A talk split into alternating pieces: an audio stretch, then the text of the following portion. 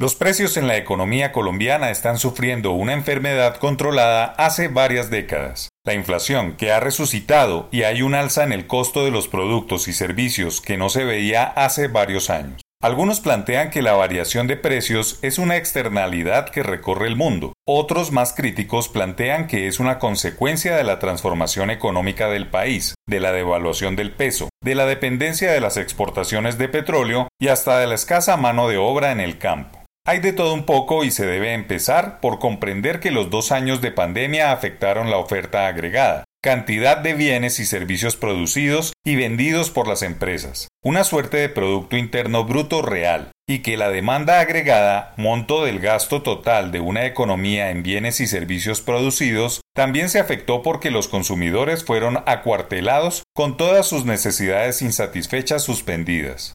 Vivimos dos años muy raros, 2020 y 2021, y las consecuencias solo ahora vienen a superarse en medio de un cambio brusco totalmente, cuya primera consecuencia es la disparada de la inflación desde mediados del año pasado, cuando saltó de una tradicional variación de 0,20% hasta un exagerado 0,60%, para empezar a subir casi un dígito en cada mes hasta entrar a la peligrosa cifra de 8%, número que se consume el ajuste salarial de 10% y que no lo detiene un alza en las tasas de 4%.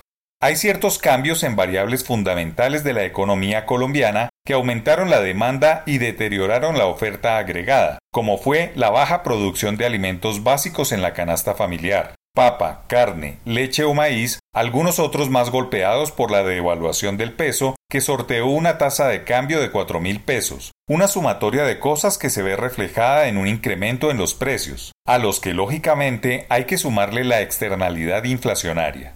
Estados Unidos padece una variación de precios de 7,5%, no vista desde hace cuatro décadas. En Europa ocurre algo similar y en Latinoamérica los dos dígitos en la inflación se empiezan a ver como una coyuntura normal. Brasil y México han llegado a máximos inflacionarios de 20 años. Argentina, Perú y Chile también están sintiendo los efectos de los precios por las nubes, pero en todos es distinta, y los alimentos no pesan de la misma manera en el IPC. En Colombia, la inflación de alimentos es de 20% y sigue subiendo. Al mismo ritmo suben los servicios públicos y el costo del dinero.